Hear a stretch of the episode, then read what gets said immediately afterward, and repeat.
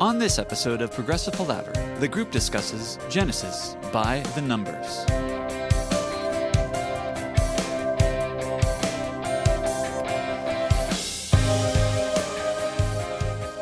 Hi, and welcome to Progressive Palaver, a group of lifelong friends and appreciators of music discussing the greatest progressive rock bands album by album. On this bonus episode of Progressive Palaver, Joe Beauclair is joined by his very good friends Ken Gregory and Paul Zotter as he examines the entirety of the Genesis catalog and delivers his analysis of Genesis by the Numbers.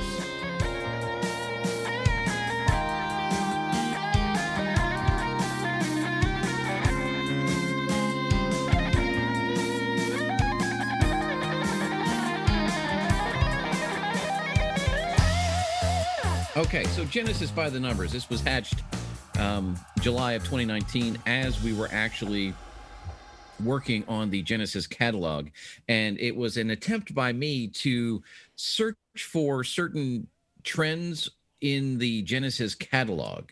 So if if we scroll to the next slide, I will introduce how I sort of went about this. This mathematical interpretation of the Genesis catalog was performed using So- only the full studio albums covered by the It- and again, I base this only on the studio albums that we talked about. It doesn't cover live albums, live albums, the studio tracks from Three Sides Live, EPs and B sides. None of that were included. So what we ac- actually had then were 15 albums, 152 separate tracks, 13 hours and 31 minutes of music. A lot of it is very quantitative in terms of, you know, personnel, but there were certain criteria that were put in here um, that were evaluated subjectively by me, such as prog, pop, whimsy, and hobbit shit. Nice. And the instrumental calculations were based on on broad assignments. So again, when we talk about, you know, if Tony played 12 string on some track on on um, you know, Nursery Cryme, I didn't count that per se. So we're talking, you know, just the the the main portion of this. Got it. Um, incidentally, Three Sides Live. It's three sides of a live concert, one side of other material. Is that the album that Paperlate showed up on? Yes. Were there any other notable tracks on that that I would that I would know? I don't recall. I want to say there was. It seems Um, like think- that, that's sort of just uh, like uh, disappeared. It- It's like erased from existence. Three Sides Live. Well, and it doesn't make any sense when, um, and I forget which which way it was because it's been so long since we did it. But either in North America or Europe, Three Sides Live was actually Four Sides Live. Fascinating. Right. Paper I Late, guess in, you in might good old. USA, we needed a hit. We needed a single. Me and Probably. Virgil. Remember talking about that one? Yeah. Ah, Evidence of Autumn and Open Door. Okay. Moving on. ooh, Pie charts. pie charts. Dude, this is epic. You have to go back and do this for all the other bands we've done. Jesus Christ. I don't know that I do. Am I reading this for the Um, benefit of the friends of the Palaver? Album percentage is one pie chart, song number is another pie chart, and time is another pie chart. Oh, wow. So time broken down by lead vocalists is amazing because really half of the time is Peter Gabriel and Phil Collins is not quite a quarter of the time. Wow.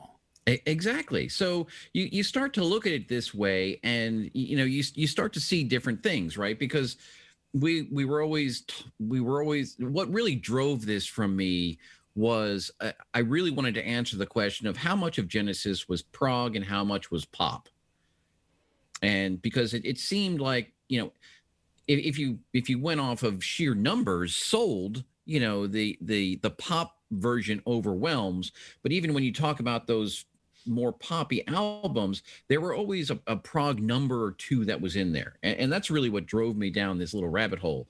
As part of that, you had to sort of understand who did what. So as as Ken points out, you know, Peter Gabriel has over half of the full running time of of vocals. Now, a lot of that has to do with dense albums, um, The Lamb Lies Down on Broadway, and the fact that by the time Phil took over vocals, he started having a solo career, and Genesis were putting out albums much less frequently. But if you look at the song number, Yeah. you can see it flips around, which is interesting.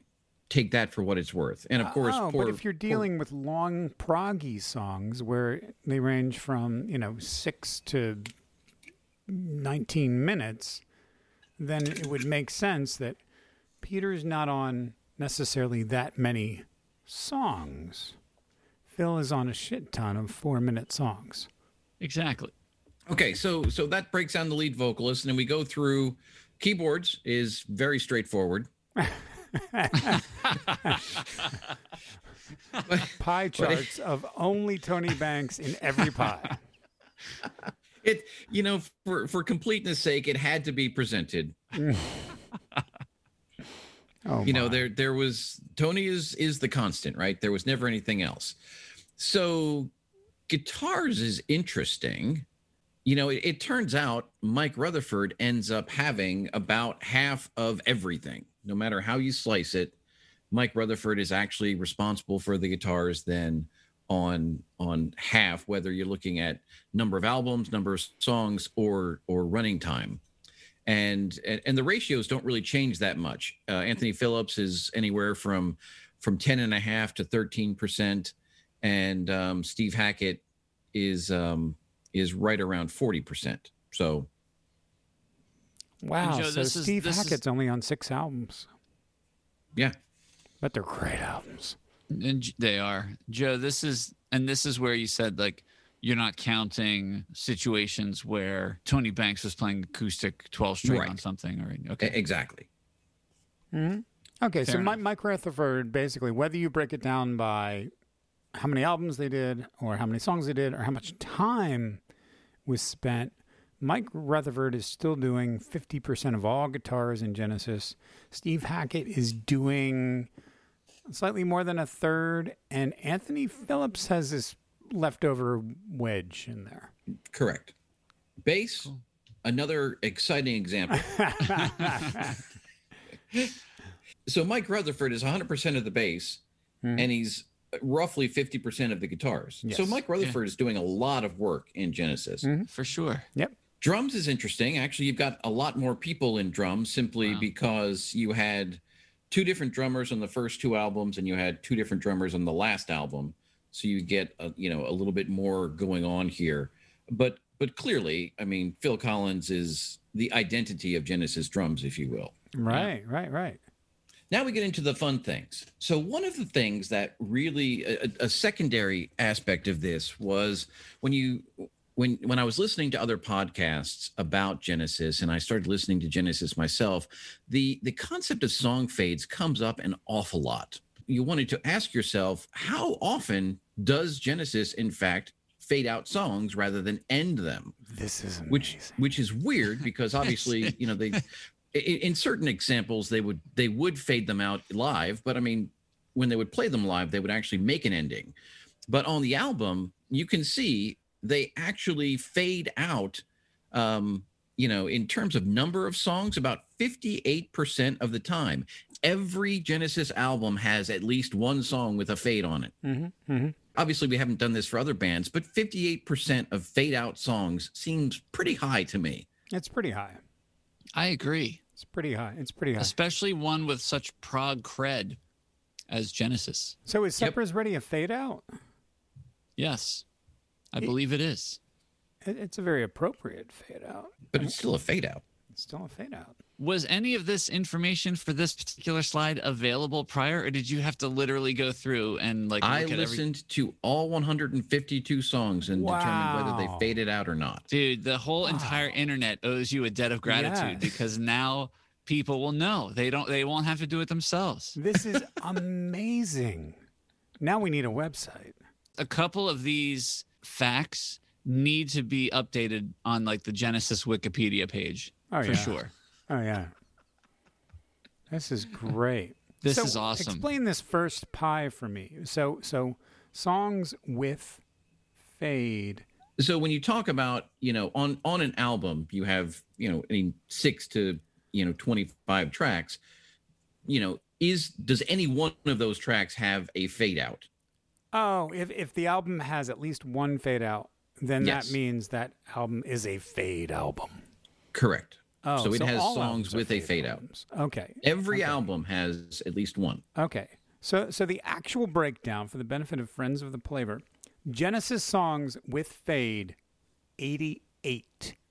Genesis songs with no fade 64.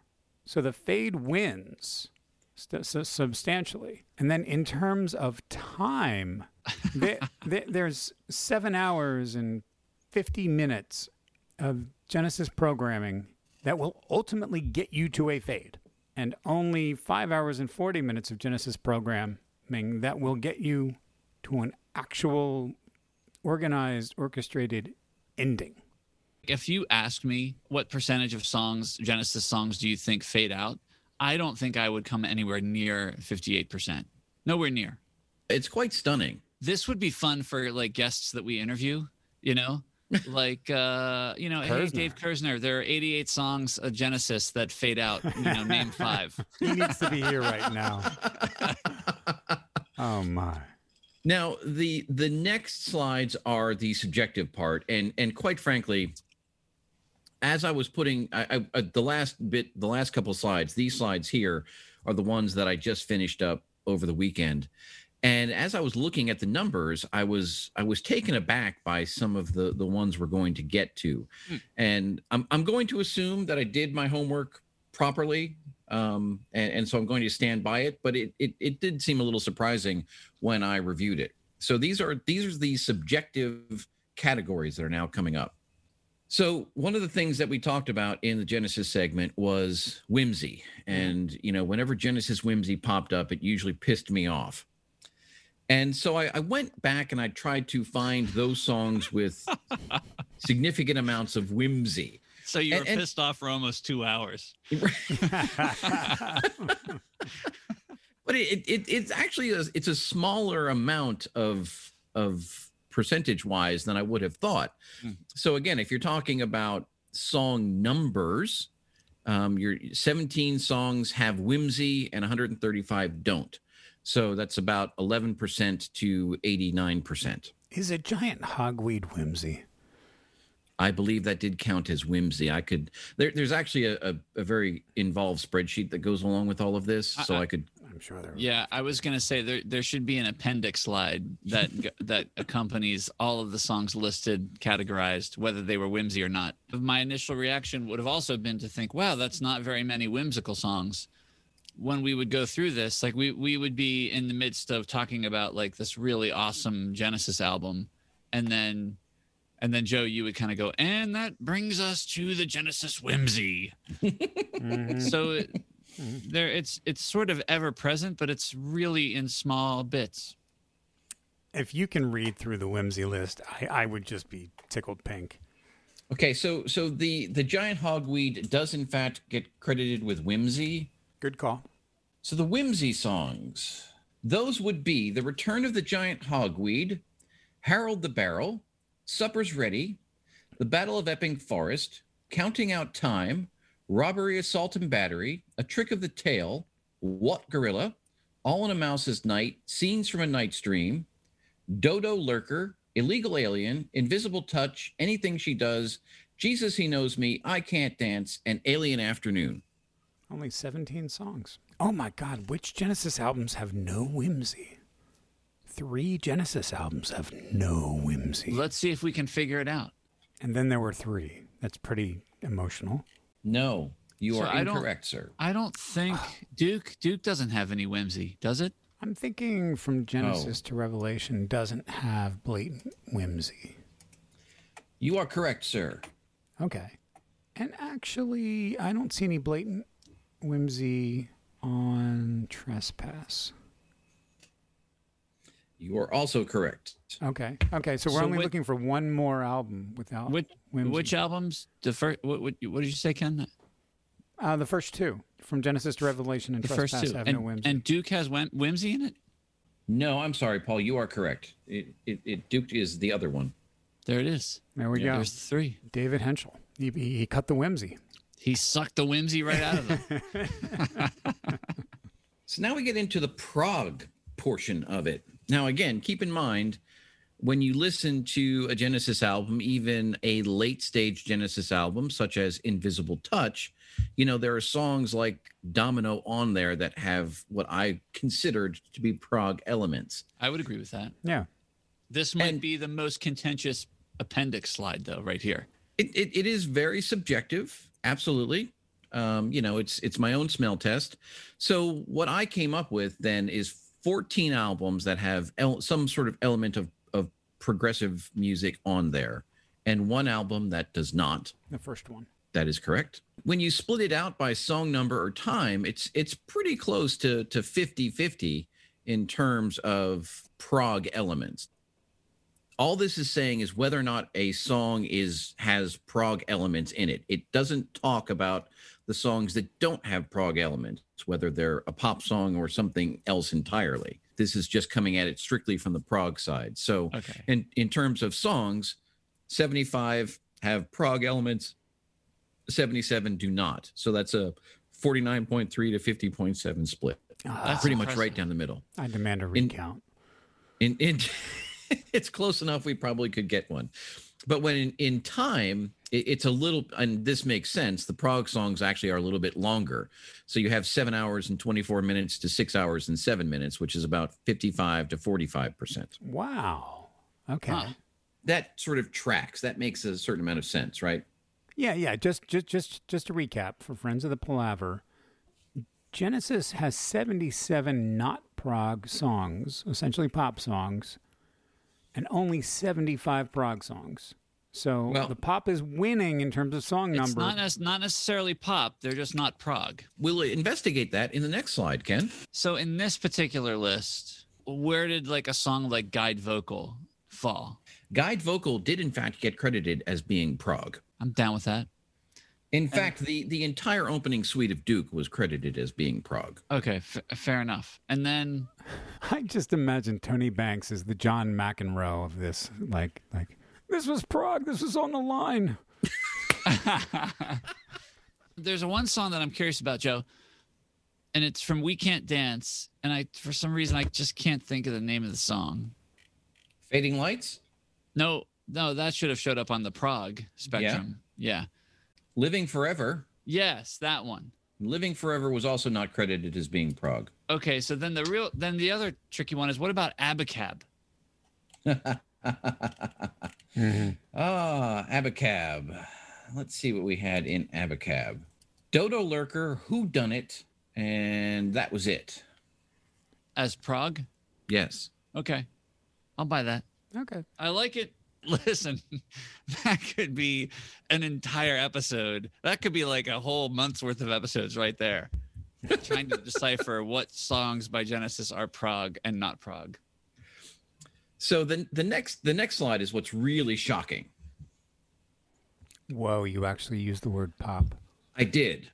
Much like the previous slide, I looked at a song and I said, is this a pop song? Not is it something else? Is it in the middle? Is it a true pop song? Were there any quantifiable measures that included that? Did it have to chart or anything like that for it to be a pop song? No, Nope. could- It was just it was just did I determine it was a pop song? okay.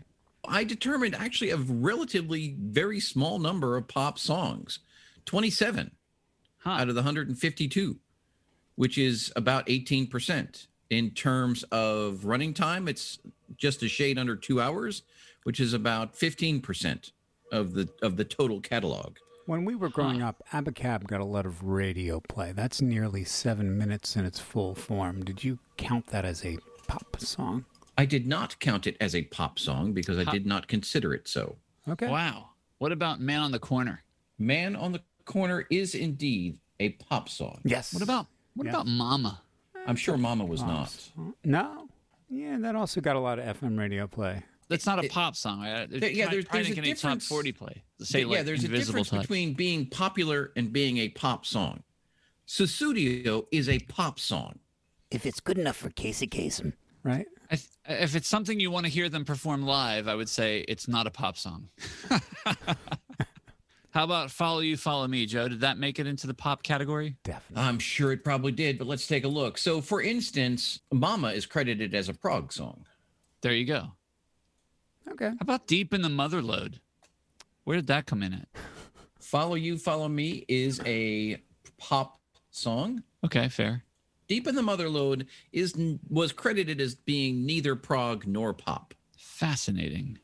That's why I laid out sort of the the the subjective nature of this up front because you know if you guys were to do this you would probably assign different numbers and and we could make that an exercise if you guys want to go through this spreadsheet and assign your numbers we can then compare And then we could put together a list of songs and we could put it in a playlist called Lost in the Valley between pop and prog. Oh, boy.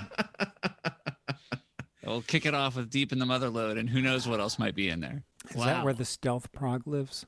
the concert that I watched, I think it was like Christmas Eve that I watched it on YouTube. That was from like the Duke tour. They op well, at least the video opened with Deep in the Motherlode, and that was freaking awesome. Wow. I got to see that concert. For the friends of the Palaver, we've got five albums without any pop songs. That's really interesting. And and Joe, like you said, this category is the most subjective. So, you know, folks could wrangle their own numbers. But but Sure. but this is a pretty good approximation. And anyone who's who's listened to an episode can can pretty much size up your your, your tastes, and I think you're you're pretty fair. Uh, so there there are, are in fact ten Genesis albums with pop songs. If you want to break that down by the actual number of songs, there are really only twenty seven pop songs in the Genesis catalog, and they add up to two hours of time. Whereas all the crazy stuff that people put on their glow lights and you know take chemicals or whatever they do that's 11 hours and and, and 33 minutes. A, a lot of complaining in the ranks of genesis fans over a measly 27 songs in two hours of playing time for pop But I imagine this could be compounded because I can think of at least one example where a pop song is also probably a whimsy song. and what would that be paul I'm thinking Illegal Alien. That one has the triple threat of be- of also being cultural culturally inappropriate. and in fact illegal alien is counted as both whimsy and pop nice There you go. nice That ends up being Ken. I think to your last point, I think that ends up being exponential in the mind of the Genesis fan. yes the ultimate question that you answered was how prog is genesis correct Let's talk about the Hobbit shit, Joe. so this this was the one as I was putting it together. I'm like, really? This seems incredibly low. The ongoing joke has, you know, sort of developed in the palaver about in order to be a prog song or band, you have to have Hobbit shit in it. And it seemed to me that Uh-huh. the impression as I thought back on it was that Genesis had a habit of going into really esoteric, mythical type things. You know, I had Hobbit shit values all the way down at calling all stations, which suggests to me that I actually went through the entire catalog with this category. Joe, this this is why you have to do all the other bands because I mean not not to just know the prog to pop ratio, but the prog to pop to hobbit shit ratio across bands, it's important stuff. It, you think it's critical to our understanding of, Uh, of progressive it, rock? It Yeah, yeah, absolutely. yeah, we yeah. need to understand who is the king of hobbit shit in prog rock. This is where we hang our hats we're going to be the data guys of prog It's it's all about analytics, you know. Nate Silver is not going to know what hit him. We're, we're just going to be right there. I seriously can't believe it took us well took you this long to put something like this together. This is epic. wow. Only 3.9% of Genesis songs have Hobbit shit. And that seems really low, doesn't it? But If you asked me what band has the least amount of hobbit shit, I would probably say Genesis. I mean, Rush is and, probably and the pretty high. expectation, the expectation would be that Rush probably has the most Hobbit shit, right? That that would be my guess. With Marillion, we talked about uh, Yeah, Grendel, I think, is the only the only one that you might have Hobbit shit, maybe. and that's not Well, even on a except for full the, the name of the band. Yeah. Joe, will you entertain us with the six Hobbit shit songs from Genesis? Of course I will, Ken. The six Hobbit shit songs are The Fountain of Salmacis, The Lamia, A Trick of the Tail, Scenes from a Night's Dream, Cul-de-sac, and Alien Afternoon. Huh. I think the Venn diagram with whimsy is overlapping. What? Actually, only half of these six are credited as having whimsy, yeah. Okay. But four of them have fades. Wow. See, this is I, I, I think we need the Genesis board game where you like have to drink the number of times you, you land on a song, and if it if it's if it's got a fade, you drink, and if it's got Hobbit shit, you drink, and you know it's going to be quite quite a game. Uh, we definitely do need an interactive spreadsheet for this, Joe. So so people can just pull up a song and and you know filter out. I want I want to listen to all of the Gen- Genesis songs that have Hobbit shit, whimsy, and are prog, So so so and have Peter Gabriel singing. the Hobbit stuff is fictional, Correct. and it helps. Fantasy fiction. Okay. This is how I sometimes spend my time. I think your assignment for 2021, Joe, is to do this for another band. Pink Floyd's You- going to be exhaustive. The problem I have with doing Rush is there are three albums I can't even listen to. So, Well, maybe we can help you. okay. Well, there you have it. I mean, that is Genesis by the numbers. Well done. Well done, Joe. What was what was for you probably the most surprising thing you found? The most surprising thing I found, I think, would have to be the relatively small percentages of, of true pop songs. Mhm. If you just casually think about it, you you have this at least I have this perception of late model Genesis as being almost all pop. And you know, that's when that's when they sold their souls to, you know, the gods of money and Phil corrupted everyone. And I mean, you know all the stories you know, again, as we were going through that segment and we're talking about things like fading lights and domino and, and mama and, you know, silver rainbow, things like that, those are not pop songs. I mean, mama is about as not pop a song as you can get. Agreed. Even though it was very popular on the radio, it, it in its construct, it's not even close to a pop song. I let the numbers speak for themselves, and what I found was, according to my evaluation, Genesis did not do that much pop. Now, I would imagine if I did the Phil Collins catalog, I would find a lot more true pop songs as I consider them. Yeah. So there were definitely pop songs on the Genesis album, the Mama album. I think a lot of the notoriety of that album was from AOR radio Mm-hmm. at the time. But that's really when they, you know, they they really just started to explode. Maybe there was some bleed over in the fact that people maybe ascribed a little bit more poppiness to some of the stuff, some of the older things from like Duke and Abacab and the Mama album because of what came after that, maybe? Think about Duke. What does the casual person on the street of our age know about Duke? I guess misunderstanding and turn it on again. Exactly. Mm. Yeah. That's all they know. That helps color this. I mean, even even as far back as and then there were three. Follow you, follow me. That's what people know. right, right. And, and and so you you can sort of create this perception of an album being or a group being much more pop than they are, even though the rest of the album is nothing like that. Think about all the people who bought Pornograffitti looking for an album full of more than words and were like, "What the fuck is this?" That's a great fucking album. Pornograffitti? Oh yeah. Yeah. Boom. Okay. Coming next, Rush by the numbers. Rush, rush by the numbers. So uh, I'm I'm glad that you guys appreciated the uh, the effort. Once I got into it, I couldn't stop because I'm just that stubborn. That's But I couldn't decide if it was just stupid or or interesting.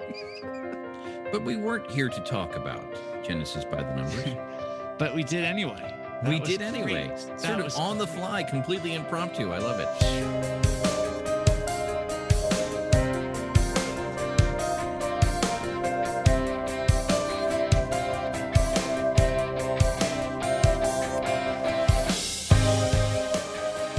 We hope you've enjoyed this bonus episode of Progressive Palaver. As always, we've enjoyed sharing the conversation with you. We look forward to your thoughts, comments, feedback, and questions. You can reach out to us on Instagram, Facebook, and Twitter. We are at progpala on all of those, or search for Progressive Palaver. You're welcome to email us. Our email address is progpala, that's P R O G P A L A, at gmail.com. Progressive Palaver is available presumably wherever you find your podcasts Apple, Google, Spotify, and even Pandora. We are, as always, hosted on SoundCloud. So until next time, thanks for listening.